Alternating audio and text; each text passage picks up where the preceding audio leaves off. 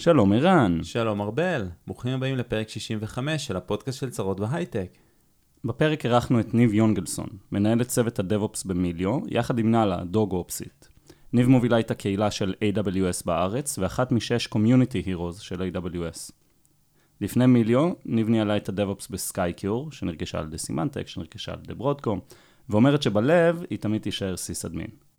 דיברנו על מה זה DevOps ואיך מגיעים לזה, מה עושים ביום-יום, AWS ועננים אחרים, מה זה בכלל להיות הירו, ועל שלל דברים נוספים.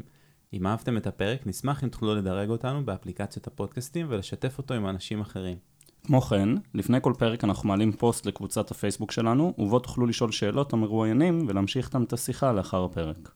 אנחנו רוצים להודות לסמסון נקסט, זרוע ההשקעות של סמסונג בישראל, שמאפשרים לנו להקליט אצלם. שתהיה האזנה נעימה. האזנה נעימה.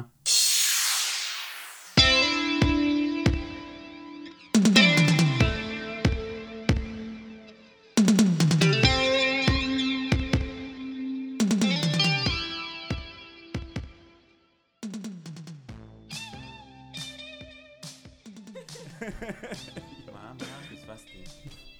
אז מאיפה את באה? אה, מהבית מתל אביב. מתל אביב, רחוק מאוד, תדברי למיקרופון בבקשה. אה, רגע. אוקיי, טוב. אתה צריך לשאול מאיפה אתן באות. נכון, מאיפה אתן באות? זו פעם ראשונה שאנחנו מקליטים יותר, אה, באתי להגיד בן אדם, יותר מישות אחת בפודקאסט, יש לנו פה את אה, ניב וגם את אה, נאלה. אז אם שומעים אה, רשרושים של אנחנו שרשרת- בסוף נעשה section. קצר של ראיון עם נאלה על תרבות הכלבים בהייטק ועל החברות שהכי טוב לכלבים לעבוד בהן. רגע, אולי נתחיל מזה בעצם. היא באה איתך כל יום לעבודה? כן. וואו. כן, כן. היא כל הזמן שם, היא חלק מהצוות, כאילו DogOps. אז היא לא סתם, אז שנתיים וחצי... זה, זה כאילו קריטי בשבילך, כזה, לא שאת תכננת לעזוב, אבל כאילו אם היית, אה, זה, זה אה. התנאי הכי חשוב מבחינתך? זה חשוב, כאילו זה עושה את ההבדל. אני לא, לא אומרת שזה בהכרח יהיה deal breaker, אתה יודע, בסוף לכל דבר יש שיקולים מהמם. לפה ולפה, אבל זה ממש אה, משנה לי את זה, זה ממש עושה לי את היום. כאילו, לא לדאוג לזה, לדעת שהיא באה איתי בבוקר, היא נשארת איתי כל היום. כן. אני יכול אה, אה, להבין את זה. יש לי גם כלבה בת שנתיים, רואה גרמנית. אה, היא זה קצת שונה. זה קצת שונה, אני לא יכול להביא אותה למשרד, אבל... כי היא בעייתית. יצא לך כאילו לעבוד עם אנשים שלא הסתדרו עם נעלה כל כך טוב? כן. מה, יצא מה, לי- מה עושים בעצם? הם לא קיימים יותר. הם לא, הם לא חברים, הם לא עובדים איתי יותר. אז באמת עבדתי תקופה קצרה במקום שהיה שם מישהו שהיה אלרגי לכלבים. והיא נשארה בבית. אלרגיה אני מוכן להבין, אבל לא לאהוב אותם. זהו, זה... לא. אה, טוב, אז רגע, אז בואו אה, נדבר רגע על החיים, אחר כך נחזור עוד פעם לנעלה, כי אפשר היא פה כל הזמן והיא נורא חמודה. אה, אז את דב-אופס, נכון. וכולם אומרים דב-אופס כל הזמן. אז מה, מה את בעצם עושה? מה זה דב-אופס? אז אני חושבת שאני לא דב-אופס, תכלס. אוקיי. כאילו, דב-אופס זה מתודולוגיה. זה פשוט מתודולוגיה, זה כמו שתגיד שאני agile. אתה לא תגיד. שאני agile. אה, זה פשוט מתודולוגיה שנועדה בשביל לגרום לדברים לזוז יותר מהר ובצורה יותר שלמה ולהגיע ל production. אה, בעצם לפני שהיה את המושג הזה שנקרא DevOps, אז היו דוחפים קוד פעם באף פעם, פעם בחודש, פעם בחודשיים, היו מזמינים את כולם ומזמינים פיצה ונשארים עד 12 בלילה מהמם. בשביל לעשות deployment. נכון. אה, ואז כשהמונח הזה שנקרא DevOps נכנס לחיים שלנו, שהוא נשמע פעם ראשונה בערך ב-2006, משהו כזה, אה, אז הכוונה הייתה בעצם כל המתודולוגיות וכל השיטות וכל הכלים שיש מסביב ל- לדחוף קוד ל production בצורה שהיא מתמשכת, בצורה שהיא כל הזמן. DevOps, אה, לא אמרנו, Development אה, Operations, כן, נכון? נכון. בעצם להקל על תהליך הפיתוח? או שזה אה, לא... זה, זה כל מה שאתה צריך בשביל, כל מה שצריך בשביל אה, לעשות, אה, לדחוף קוד בצורה שהיא במהירות גבוהה ל production, בין אם זה יומיומית או כמה, שצ... כמה פעמים שצריך ביום, בלי לעצור את כל, את כל הדברים בשביל זה, בלי לעשות מזה big issue.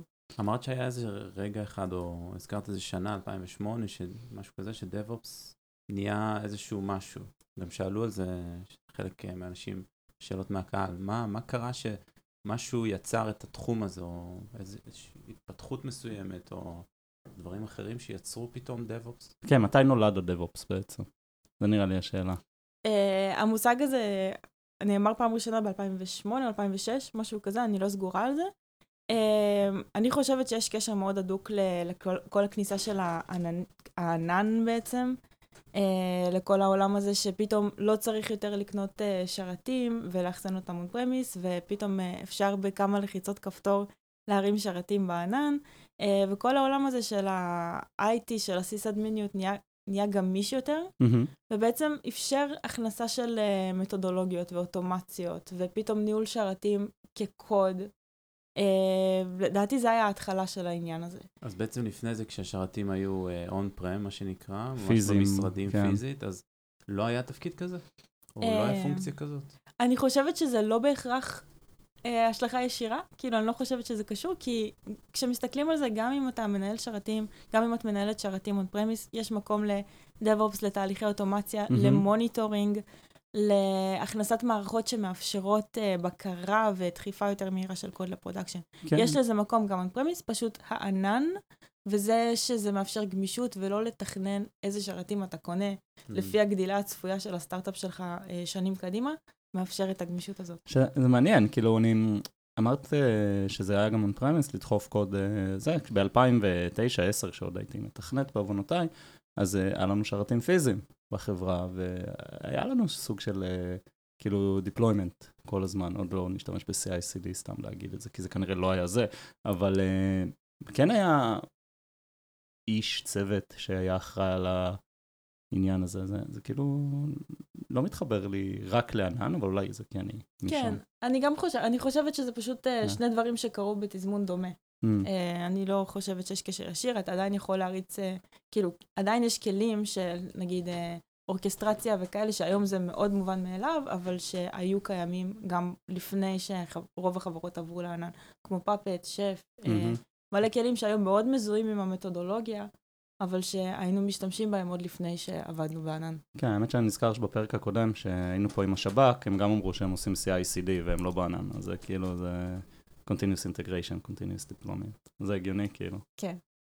אמ, אז בעצם, איך הגעת לדב-אופס? כי זה נשמע שפעם זה היה מין אה, יותר sysadmins, ואז הרבה מתכנתים הפכו, נכון? שזה נהיה כזה infra as code.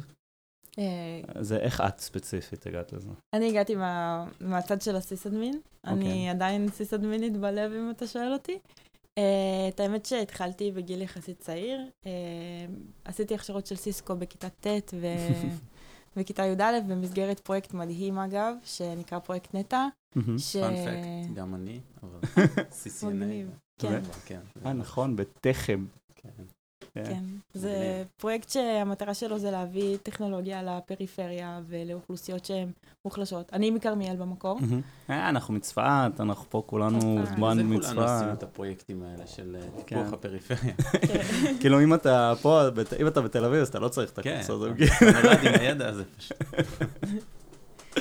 כן, אז uh, התחלתי בעצם ממש ממשהו שהיום אני חושבת שאנשים שנכנסים לתחום אפילו לא צריכים לדעת, מהמם. כאילו נטוורקינג ולסבנט כתובת IP, כאילו היום בשנייה אחת בגוגל, או אם אתה עובד בענן אז אתה כן. אפילו לא עושה את זה, זה, זה משהו שהוא במרחק של כמה קליקים או של uh, איזה קובץ קונפיג. Um, ובצבא הגעתי לתפקיד לא טכנולוגי במקור.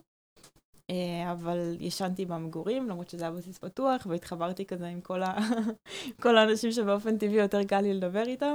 וואי, זה כזה אה, סיפור אה, כן. של אנשים שגרים רחוק. שוב אני. מכניס את עצמי, אבל כן, גם שמו אותי בגלילות בבסיס פתוח כשאני גר בצפת. אני גם, אני גם... בניתי לעצמי ממש חדר עם עוד איזה מישהו, ש- עם גיא, שהתארח בפרק הראשון של הפודקאסט, שגר בירושלים. אז זה בדיוק הסיפור שלי, אני גם הייתי בגלילות. וואלה. אה, גם בסיס פתוח, 8200. בתפקיד לא טכנולוגי, אה, לאט לאט אה, אנשים היו כזה עוברים דרכי, הייתי מש"קית ביטחון מידע. אנשים היו עוברים דרכי כזה להלבין כזה קורסים של Python מאוד אה, בלמ"סים, בלי, בלי סיווג וזה, והייתי כזה, היי, אפשר לעשות את הקורס, דרך אגב, זה.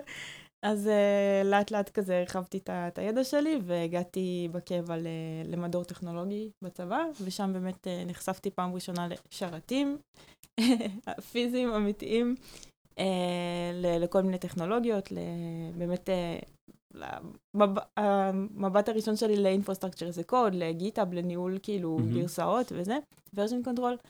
אמ, ומשם השתחררתי, עבדתי קצת כ-IT, כנוק, אה, באמת התחלתי בעבודה שאי אפשר להגיד שזו עבודה שחורה לעבודה ראשונה אחרי צבא, אבל ביחס לתחום, אה.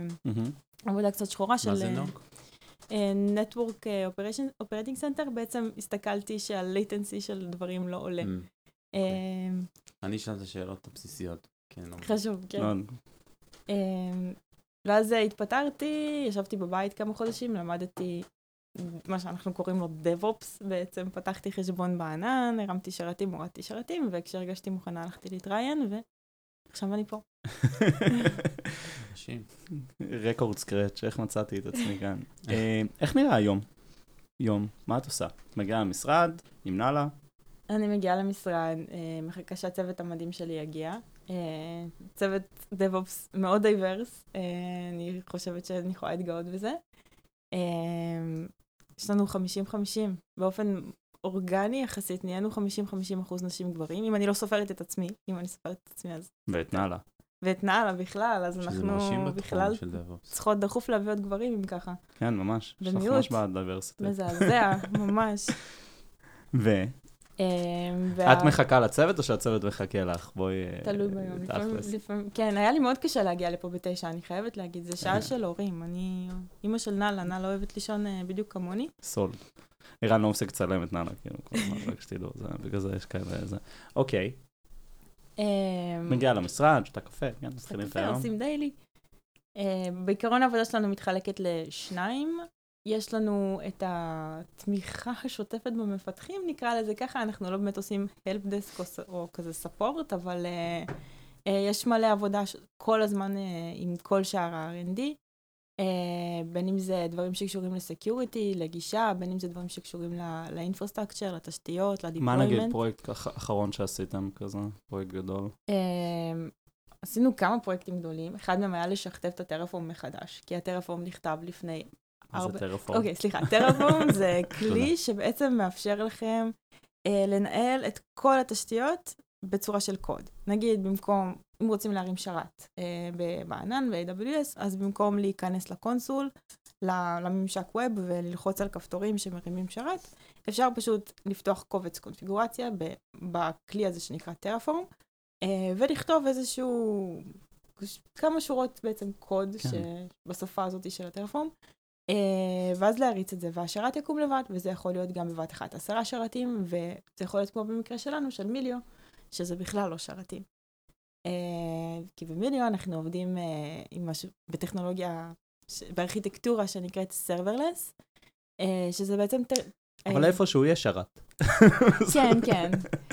אי שם בארצות הברית בגולה יש מלא מלא שרתים שבסוף הקוד רץ עליהם, כן. אבל זה serverless בשבילנו. בסוף הכל ירוץ על שרת פיזי שנמצא באיזה מסד איפשהו אי שם בעולם. אני, אני רק רוצה להגיד שאני חווה את זה ביום-יום, אני, אני מנהל מוצר, כן? אבל מדי פעם אני שומע אנשים מדברים על מושגים שאני לא יודע מה הם, ואז אני מניח שזה מצוות שני. זה באמת ככה, זה כזה Terraform, personal accounts, אה, בוזגלו. אוקיי, אז personal accounts ובוזגלו זה משהו מאוד אה, יש ספציפי כזה דבר למיליו. בוזגלו, חשבתי שאתה... יכול להיות שזה in-house זה- הבוזגלו, אני לא יודע, אבל זה תמיד דברים כאלה שאני לא יודע מה הם, אז אני חושב ש... אני יודע שהם מגיעים משם. כן, אז בוזגלו זה מאוד in-house. אה, מאוד, אוקיי, כן, זה רק בתוך מיליו, אל תגיד את זה בחוץ. אמרתי. אף אחד לא מקשיב גם ככה. יופי, כן. מצוין. אה, רגע, אבל שנייה, אני... מה... איך... איך זה נראה מהצד של המפתחות והמפתחים? את מקבלת פניות מהם, או שאת אומרת להם... לא, זה כאילו inbound, outbound. איך נראה היום-יום? אז זה בא גם מבפנים וגם מבחוץ. אוקיי. Okay. זה גם הרבה עבודה ביומיום של אה, להיות קשובה ל- לכל הצוות פיתוח ולהבין איפה יש סיילואים שאפשר לפתור ולמלא אה, ולעשות את החיים של המפתחים קלים יותר, בעצם את החוויה שלהם, גם של הדחיפת קוד, כתיבת קוד, סביבות פיתוח. אה, ניטור, אם יש בעיה שהמפתח ידע ישר לאן הוא הולך בשביל לדבג אותה, או המפתחת כמובן. אז כשיש אה, באג בקוד, נגיד, אני אפשיט את זה ממש, זה... זה, זה, זה קופץ לך התראה, ואז הם יודעים. לא. אז כולם, כל הארגון, DevOps, כמו שאמרתי, זאת מתודולוגיה. אוקיי. למעשה, כל המפתחים במיליו עובדים במתודולוגיית ה-DevOps. אנחנו לא, הצוות שלי הוא לא צוואר בקבוק בשום צורה. המטרה Mm. שלנו היא לאפשר למפתחים לעשות DevOps, לפתח מהר ולדחוף קוד בצורה שהיא שוטפת. Mm. אה, אנחנו מספקים, אה, ועל האחריות שלנו להביא בעצם מערכות monitoring כמה שיותר טובות ונהירות אה, למפתחים, למפתחות, כדי שיוכלו לעשות את זה לבד בלעדינו. אה, וזה נכון לגבי כל דבר, לא רק לגבי ה monitoring, גם לגבי הדחיפה של הקוד. אז בעצם זה, זה מסוג התפקידים האלה שכשלא קורה כלום ולא שומעים עליכם, זה אומר שאתם עושים את העבודה ממש טוב. בדיוק, הבנתי, בדיוק. סבבה. אה, כ DevOps, כמה אתם קשורים למוצר? מה זה משנה? כאילו אם היית היום קמה ועובדת, את כל הצוות שלך לוקחת, שם אותו בחברה אחרת, שמתעסקת בעולם אחר. כמה זה רלוונטי? וואו, מה זה המוצר? מה אתה מגדיר כמוצר? האם אתה מגדיר אותו רק כפיצ'רים שאתה מביא ללקוח שלך, או שאתה מגדיר אותו ככל ה... כל הדבר הזה? זו כי זאת אם שאלה אתה מעניינת. מוציא, אם, אם כן. מוציאים את התשתית, אז אין לזה איפה לרוץ. אני, אני מתכוון יותר ל- לבעיה שאנחנו פותרים כחברה. ואז זה כן בפיצ'רים שהיוזר פוגש בדרך כלל. אוקיי, אז יכולנו לפתור את הבעיה הזאת בכמה דרכים מה, מהצד מהמם. שלנו, של הארכיטקטורה. אה, אני יכולה לקחת את כל הצוות שלי עכשיו וללכת לעבוד במקום אחר, ויהיה לנו אה, מגמת למידה מאוד גדולה של מהמם. התשתית ושל הצרכים ושל העולם. Uh, לפני מיליו עבדתי רק בחברות שהן בתחום הסייבר, uh, וכשהגעתי למיליו היה לי הרבה מונחים ש... מונחים, עולמות בעיה שלא הכרתי, של data enrichment, של uh, עבודה עם אשכרה יוזרים ודברים שהם מהמם. לא סייברים, שהם לא נטו אבטחת מידע. Uh, וכל העולם הזה היה לי שונה, והייתי צריכה ללמוד מושגים חדשים, במקרה שלנו בתחום הפינטק, הפיננסים. Uh, אז אי אפשר להיות מנותקים לגמרי. אני חושבת שזה קשה להיות מנותקים לגמרי, גם אם uh, לא רוצים, גם אם לא רוצים לדעת. Uh, מבחינתי המוצר הוא לא רק הפיצ'רים שבסוף הלקוח מקבל והצבע של הכפתורים, מבחינתי זאת הארכיטקטורה והצוות פיתוח. Uh, אז בשבילי זה, זה לא מנותק. מעניין. תשובה מלאה. מה, שאלה אחרת, בביו שלך כתוב משהו שכתבנו אותו והתייחסנו אליו כאילו הוא obvious, אבל את הירו של AWS. מה זה אומר? אוקיי, אז אה, יש אה, בארץ הרבה קהילות אה, טכנולוגיות. אחת מהקהילות הטכנולוגיות היא בעצם הברנץ', ה- הסניף הישראלי של קבוצות, הקהילות של AWS, בעצם ה-community. אה, אז אני אחת המנהלות, אני ביחד עם אה, מישהו שקוראים לו שמעון טולץ, שהוא. גם אושיה לא קטנה בתחום. אה, אנחנו מנהלים ביחד את, את ה branch הישראלי של ה community של AWS. Uh, בעצם אומר שאנחנו עושים מיטאפים חודשיים, מארגנים community days והרבה אירועים של הקהילה, uh, הכל בהתנדבות ובעצם מתוך רצון והבנה שהדרך הכי טובה ללמוד זה מיוזרים, מאנשים כמונו שמשתמשים uh, במקרה הזה בשירותי הענן של אמזון. Uh, אנחנו מאוד מקפידים שכל התוכן יהיה לימודי נטו. כאילו, עכשיו זה ברור, זה נשמע קצת אירוני, אנחנו מנהלים את הקהילה של AWS, מה יכול להיות יותר מסחרי מזה? אבל מעבר לזה, התוכן הוא לא תוכן שיווקי של חברות, של מרצים, אנחנו לא גובים כסף uh, מאנשים שיבואו להרצות, uh, לא משלמים לנו בשביל להגיע להרצות, כמו שנהוג ב... בחלק מהקבוצות, והכל הוא נטו שיתוף של uh, דברים שאנשים אחרים חוו. ובעיות שהם נתקלו, ואיך הם פתרו אותם. ומה המטרה? כאילו מה... לשתף ידע. לשתף ידע, אה, להרגיש קצת נטוורקינג, לצאת קצת מהמחשב, להרים את הראש, לראות עוד אנשים שנמצאים בתחום.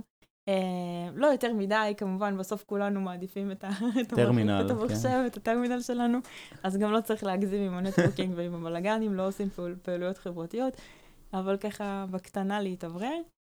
אמ, אז אה, יצא לי לעשות את זה, ויצא לי גם קצת אה, להרצות בקורסים כמו OpsSchool, שזה גם פרויקט מדהים אה, בהתנדבות לאנשים שרוצים להיכנס לתחום של הדב-אופס, אה, ולעשות קצת מנטורינג בעמותת תפוח, אה, ו-AWS בעצם הכירו בזה שאני עושה כזה למען הקהילה, והם הביאו לי את הטייטל המאוד אה, מוגזם שנקרא AWS Community Hero. יש שש כאלה בארץ. יש אה, שישה, כן, יש שישה או, ש- נראה לי שכן, שישה או שבעה? שישה אה, פעם אחרונה או שש, אני לא יודע. כן. זה Heroes בכל התחומים, יש עוד קטגוריות חוץ מ community, יש uh, Machine Learning, containers, uh, יש כמה קטגוריות שאפשר להיות בהם Heroes, ואני uh, ביחד עם עוד שלושה או שניים, אנחנו Community Heroes. מה מעצבן אותך בהייטק הישראלי? וואו, um, אני לא יודעת אם מעצבן זה המילה הנכונה, נראה לי אני בן אדם די רגוע באופן כללי. Um, אבל uh, יש כמה דברים שלדעתי קצת uh, יצאו מפרופורציות. Uh, איבדנו פרופורציות לכל הדברים, פינוקים נקרא לזה ככה שאנחנו מקבלים, הם קצת מובנים מאליהם. Uh, עכשיו זה נורא ברור ב ecosystem שאנחנו חיים בו, שמתחרים על כל, uh, על כל אדם ואדם, וכל uh, עובדת פוטנציאלית, uh, אז חברות במין תחרות סמויה כזאת של uh, את מי הן מביאות עכשיו. Um, וב-R&D קצת uh, מציק לי העניין של הטייטלים, שזה מאוד אמורפי. Mm-hmm. Uh, גם הטייטלים עצמם, כאילו, מה זה full stack developer? מישהו באמת יודע לפתח הכל, כאילו, יש דבר מה כזה. מה זה באמת full stack developer? אז יש... Backend ו frontend, אוקיי. בדיוק. אבל... לא, אז יש חלוקה, כאילו, בדרך כלל ש... של Backend, שזה מפתחים קצת שרת, frontend מפתחים... צד לקוח. צד לקוח, תודה. ללקוח, אני לא חושבת על לקוחות, זה העבודה שלך. ו full stack זה כאילו מפתחות שעושות הכל, כאילו את, את כל התחומים ביחד. ויש דיון מאוד סוער על אם קיים דבר כזה, כי איך אפשר בבת אחת תמיד לפתח גם צד שרת וגם צד לקוח, האם זה דבר אמיתי. אבל אפילו זה לא מה שמעצבן אותי. מה שמעצבן אותי זה האמורפיות של החלוקה של ה junior, senior, mid level, tech lead, וכל פעם צצים עוד, צצות עוד, עוד הגדרות. staff engineer, super duper ninja, ומרגיש לי שלא תמיד, דבר ראשון אין עקביות בין מקום למקום. יכול להיות שהיית senior במקום אחד וה junior במקום אחר, יכול להיות שה stack הטכנולוגי משפיע על זה. זה דברים שהם נורא פלואידיים ונורא פותחים עיניים גם. Mm-hmm. ולא תמיד יש להם משמעות ישירה כמו טפיחה על האגו. Uh, אם משתמשים בזה נכון, אז זה כלי מאוד חזק לפיתוח ולהעצמה של uh, עובדים, במיוחד כשהדרך היחידה, כאילו, אפשר להתפתח לא רק לדרגות של ניהול, יש גם מקומות להתפתח uh, ברמה מקצועית, אז יש לזה מקום, אבל לפעמים זה נהיה קצת מסחרה. אני חושב שזו נקודה ממש טובה. במקומות שבהם יש לדר, או של לבלים מאוד מאוד מוגדר היטב, זה באמת יכול להיות כלי שמאפשר לעובדים ועובדות להעריך את עצמם ולדעת מה צריך לעשות כדי להגיע לשלב הבא. אופק. אה, אופק זה בדרך כלל פריבילגיה של חברות יותר גדולות. אה, בגוגל, מייקרוסופט, לצורך העניין, זה היה מאוד מוסדר, ואז גם יש את, אה, למי שלא מכיר, את levels.fyi, שאפשר להשוות בין הלבלים השונים באמזון, לגוגל, למייקרוסופט, לאינטל, לא משנה. ואז זה כן יותר קונסיסטנטי, אבל... בחברות יותר קטנות זה באמת כזה, טוב, הוא פה שנתיים, אז ניתן לו senior. שיכול להיות שהם ברמה הטכנולוגית או ברמה של ה impact של הבן אדם, הוא לא senior. זה כאילו, ואז כן. זה קצת כמו דרגה בצבא כזה, שאתה מקבל אחרי שנתיים, וזה גם מאוד מעצבן אותי. אה, ואני חושב שצריך לשאוף ל... לכמה שיותר להיות שקופים סביב זה. זאת אומרת, אם עובד או עובדת באים ואומרים, רוצה להתקדם בלי לנהל, תוכל להגיד להם, אוקיי, זה מה שאתה צריך לעשות. בדיוק, לדעתי זה כלי מדהים, באמת, כן. כאילו לאפשר את זה ולתגמל בהתאם, אה, אבל צריך להסדיר אותו ולהיות שקופים לגבי מה זה אומר. אני אעשה שיימלס פלאג לפרק שלנו על סטארט-אפ מול קורפורט, דיברנו שם קצת על לבלים כן. ולדרים וכאלה. שזה מאוד מאוד שונה, אגב, ובאמת חברות קטנות, בעיקר סטארט-אפים, לא, לא יכולות להציע בהכרח מסלולים אה, כן, זה גם... אני גם חושב שיש פה איזה עניין שאולי הרבה אנשים לא רואים, אבל אה, זה, זה נשמע מוזר, אבל לקבל title גבוה מוקדם מדי, אה, זה יכול להיות בעייתי. אני מראיין המון אנשים כל הזמן, לא רק במיליו, ו... ואתה מקבל כל מיני אנשים שהתפקיד הראשון שלהם בתעשייה היה director of product. כזה, אוקיי, אז מה... צריך down round. כן, לאן, לאן, בדיוק, צריך down round כדי להגיע בחזרה לתלם נקרא לזה, וזה... זה, זה מאוד, עכשיו, זה לא אומר שאין אנשים כאלה שהתחילו ככה, כן? ברור שיש, וזה מתאים להם, והם אחלה, והם באמת ב scope. אבל זה בדרך כלל לא נכון. מעבר לזה, גם אה, אני חושבת שנורא חשוב להבין שמילים כמו דירקטור, או VP R&D, או מנהל פיתוח, הם נשמעים מאוד מפוצצים, כן. מפוצצים ומאוד כזה, וואו, מנהל פיתוח, בטח הוא מאוד טכני, בטח היא מאוד טכנית, מהמם, אבל בסוף זה תפקידי ניהול. נכון. כל התפקידים שהם תפקידי ניהול, הם מרחיקים אותנו מה-hands on, הם מרחיקים אותנו מהאשכרה העבודה היומיומית, מהברזלים, אה, והרבה אנשים שהם שואפים לתפקידים האלה מסיבות אה, כאלה או אחרות, יוקרה, שוכחים- קידום, כי הרבה פעמים זאת הדרך היחידה להתקדם. זה גם, כאילו, אני מבין את זה לגמרי. זה לא בכל מקום יש סטף אנג'יניר. נכון, נכון.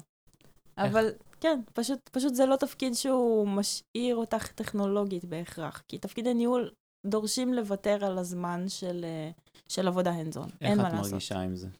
עם הצוות שלך?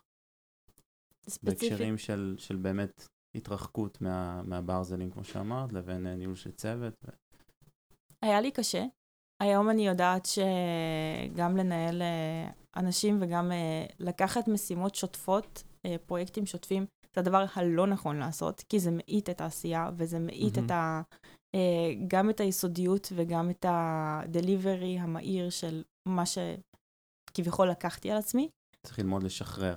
כן, אני לא לוקחת על עצמי היום פרויקטים, אני יכולה לסגור אה, PRים קטנים, או לעשות משהו ברמה של... רק אם אני יכולה לסיים אותו תוך כדי הישיבה הנוכחית שלי על המחשב.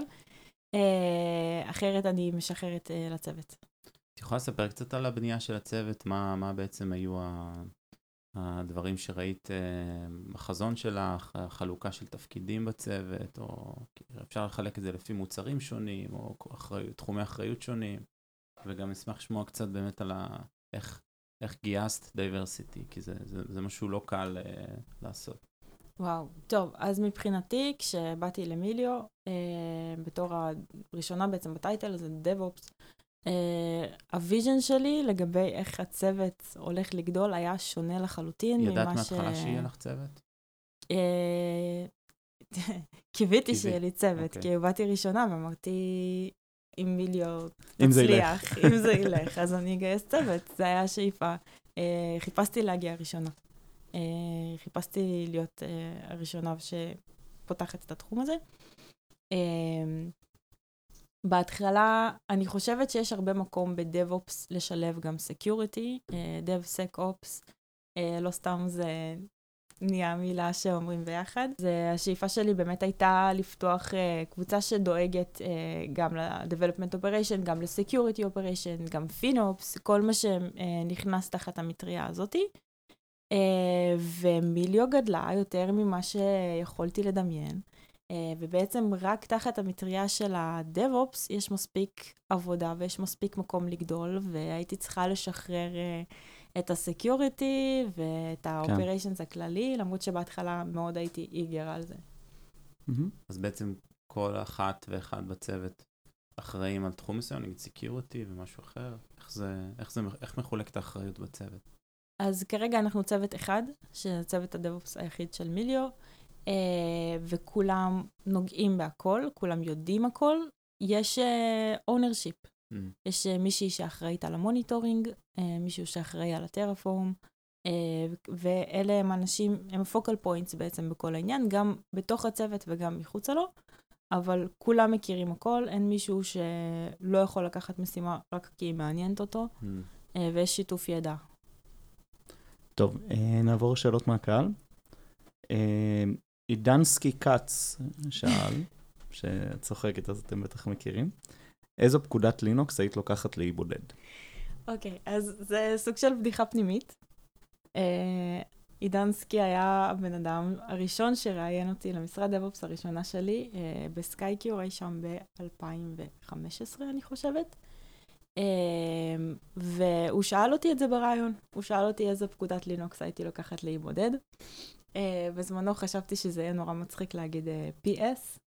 אה, PS זה בעצם פקודת לינוקס שמראה את כל הפרוססים שרצים כרגע על המחשב. ואמרתי את זה במובן של, אה, uh, אוקיי, זה כמו ה-PS של הלחץ אוויר, אז בעצם אם אני אצטרך לנפח משהו, אני אוכל להשתמש בזה. uh, בגלל שהוא שאל את זה, יצא לי לחשוב על זה הרבה. אני עדיין לא יודעת איזה פקודת לינוקס הייתי לוקחת לי בודד, זה ממש שאלה קשה, אני חושבת שצריך להתחיל לשאול אותה במבחני אישיות. Uh, אני קצת רוצה להגיד סודו, אבל מה אני אעשה עם סודו לבד, בלי שום פקודה אחרת? אני חושב שהייתי לוקח את מן כדי שיהיה לי מה לקרוא. מנבש? כן. הכי טוב. שיהיה מה לקרוא. לחזור מומחה ללינוקס. אמ, גילי גולדשטיין שואל, מה ההבדל בין העננים השונים? וואו. כן, כאילו ב-AWS, אבל לא דיברנו בכלל GDN, GCP, AWS, כן. אז יש מלא עננים, יש גם מלא עננים שהם פחות נפוצים. אורקל, יש, IBM, כן, כל- אורקל זה למעשה, הענן של אורקל, אם אני לא טועה, הוא פרקטיקלי חינם לכל החיים, רק שאנשים יבואו להשתמש בו. מה אה, מה זאת אומרת? נותנים כאילו קרדיטים? פשוט, יש לך מלא דברים שנכנסים לך בדבר הזה שנקרא free tier. מהמם. אתה יכול פשוט להתחיל לפתוח user אם תצליח, כי זה מאתגר, ה-UI שלהם מאוד לא ברור, אה, אבל אם תצליח ליצור user ולהרים דברים, אז אתה תוכל להרים, אה, להריץ ארכיטקטורה שלמה ב... אז מה, אז מה ההבדל בחינם. ביניהם, ולמה דווקא מתמחה ב-AWS? אה, AWS היה השירות ענן הראשון הכי נפוץ, ש... הוא לא היה הראשון, אבל הוא היה אה, הכי נפוץ, הוא היה הכי מפורסם, הכי גנרי שהיה. אה. השניים האחרים שהם כרגע נפוצים זה GCP של גוגל ואז'ור של מייקרוסופט. אה, אני פשוט התחלתי עם AWS כי ככה התחלתי, זה מה שהיה תחושה שזה מה שנכון בשוק כשנכנסתי לתחום הזה.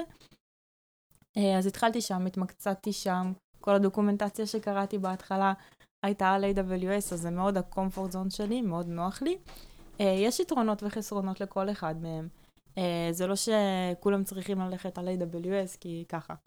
אה, ממש לא. אה, GCP זה ענן של גוגל, יש, אה, בגלל ש Kubernetes במקור זה של מהמם. גוגל, אז יש, יש יתרון מאוד בולט. תני ב- הגדרה ל Kubernetes, בבקשה. אוקיי. Kubernetes זה עוד איזושהי צורה להריץ ארכיטקטורה מודרנית, נקרא לזה ככה. אני אתן ממש רקע. כן, למה לא? אני שומע את המילה הזאת מלא, אז אני גם אשמח. אוקיי, אז נלך ממש ממש אחורה. אה, יש כן. שרתים פיזיים. אה, ממש מזמן, לפני אה, לפחות עשור, יותר לדעתי, אה, בעצם הייתה חברה שנקראת VMware, שבעצם אפשרה לחלק את השרתים הפיזיים האלה ליחידות לוגיות. זאת אומרת, אולי יש לי שרת אחד עם 3 CPU, אבל אני יכולה להריץ בתוכו שרת וירטואלי עם CPU אחד, או עם שני CPU. בעצם לחלק את המשאבים הפיזיים של השרת בצורה לוגית. כמו אז פרטישנס היה שרת, ואז נהיו virtual machines, שזה מה שאנחנו מתארים עכשיו בעצם? כן. אוקיי. אמ, ואז הווירטואל משינס האלה בעצם אפשרו לנו אה, לקנות אה, נגיד ארבעה שרתים, אבל להריץ בתוכם 20 שרתים קטנים או 20 מחשבים קטנים. וכל אחד עם מערכת הפעלה אחרת, וכל אחד אה, בעצם עם ספק שונה בהתאם למה שאנחנו צריכים. אה, ואחרי הרבה שנים, אה, התחילו, נכנס בעצם משהו שנקרא קונטיינרים. אה, זה תפס, אה, את האמת שזה לא, זה לפני הרבה שנים, זה Solaris, מערכת הפעלה ישנה, השתמשה כן. בקונטיינרים עוד ב-84, לא משנה, fun fact. אבל אה, זה תפס בעצם רק עם Docker containers בשנים האחרונות יותר, אה, שזה בעצם עוד איזושהי טכנולוגיה של וירטואליזציה, שהיא לא צריכה מערכת הפעלה מיוחדת. זאת אומרת שאם פעם הייתי צריכה להתקין את המערכת הפעלה הזאת של VMware, את ה-ESX על השרת שלי, בשביל שאני אוכל לחלק אותו בצורה וירטואלית, אה, הדבר הזה שנקרא קונטיינרים, הוא מאפשר לי לעשות, אה, להפוך את המחשב שלי, להריץ על המחשב שלי, על, על הריסורסים שלו, על המשאבים שלו, מכונות וירטואליות. אה, וזה מאפשר את הגמישות של לא להתקין מערכת הפעלה מיוחדת במיוחד. אז כאילו במובן מסוים כן חוזרים לאון פרם, כי אתה מריץ על המחשב שלך. אז מה שיפה בקונטיינרים, זה שאתה יכול להריץ את אותו קונטיינר, אחד לאחד, בכל מקום.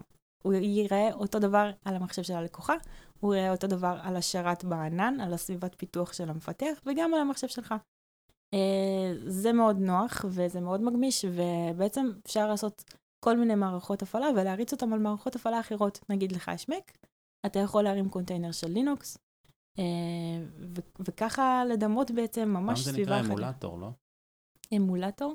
כן, אולי אבל אני יותר מדי לא. זה, זה לא בדיוק אותו דבר, אבל זה בגלל מאפשר לך להרים סביבה, סביבת פיתוח שמדמה production לגמרי על המחשב הלוקאלי. כאילו ככה אני חושב על זה, אני יודע גם אם זה, אולי זה לא נכון. אבל... אה, זה אחד cases, כן. זה לגמרי אחד cases, אתה יכול, תחשוב, נגיד הלקוח הוא לא עובד בענן, ו... או שהמוצר שלך הוא פשוט מוצר כן. שאתה, אשכרה מביא ללקוח באיזושהי צורה.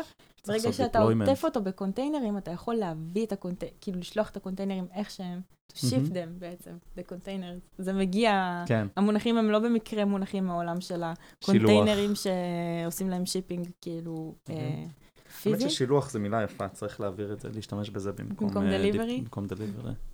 שילוח. את בעצם מנהלת לוגיסטיקה. בעצם אני גם. מנהלת לוגיסטיקה. אני הכל, אני גם השרברב של ה production, גם. מנהלת לוגיסטיקה, בדיוק, וגם מכבה שרפות. גם מחמאס. אה, אה, של... אז contain, רגע, אז Kubernetes בעצם אה, אה, משהו ש- שמנהל, מנהל את כל הקונטיינרים האלה. אתם מכירים את זה שכותבים K8S, אז זה המבינים, זה Kubernetes. רק אה, שתדעו, ככה אחלה מבחינים. הסבר, תודה. אור כהן שואל, חביב המדור, אה, כמה כתובות פנויות יש ב slash 27? לא בטוח מה זה אומר, אוי ואבוי. אבל אם אור שאל, אז זאת אה, שאלה טובה. אז התשובה היא גוגלית. לא. אה, זה כאילו מבחן כזה? שאני מבין. זה, זה אומר כאילו כמה כתובות IP אתה יכול לחלק ב subnet של אה, slash 27. אה, שזה אחד הדברים ששאלו אותנו בהכשרות של ה-CCNA, לדוגמה. אה, וזה אחד הדברים שהיום, כשמישהי נכנסת לתחום הדב-אופס, היא לא חייבת לדעת. כן, זה מהדברים האלה שאור שואל כדי לשאול. אה, גיגלתי, וזה 32, אני יודע שאתם פשוט, תהיה לכם מאוד קשה. טוב, לפני שאנחנו מסיימים, יש לך משהו להגיד שלא הספקת להגיד? אה, אז אני אתלהב, אם כבר יש לי את הבמה, למה לא? אה, אני טסה שבוע הבא ל-reinvent, שזה הכנס של AWS בווגאס. גם אנחנו נהיה שם. AI21. אני לא. אבל ערן אולי. אה, כן. ואני הולכת להעביר הרצאה, אה. ביחד עם שמעון טולץ, זה ה-co-מנהל שלי של הקבוצה של AWS ישראל, ואנחנו בעצם הולכים לערוך battle, קרב בין שתי ארכיטקטורות מודרניות, אחת Kubernetes והשנייה serverless. ממש הולכים לעשות debate ב live, והקהל הולך אה, להצביע איזה טיעונים אה, שכנעו אותו יותר ועד רגע, איזה תני טכנולוגיה. מיקום, שעה. אה, אז אנחנו הולכים לעשות שני סשנים, אחד ב-28 במנדלי ביי, ואחד ב-30 אה, לנובמבר, ב, אה, גם במנדלי ביי לדעתי, בערב. אה, ההרשמה דרך, כאילו התפיסה של הספוט היא דרך האתר של, הר, אה, של הריינבנט. כן. אז לכו ותצביעו לנב. ותבואו להגיד שלום גם. תבואו להגיד שלום לגמרי. טוב, תודה רבה. תודה. תודה.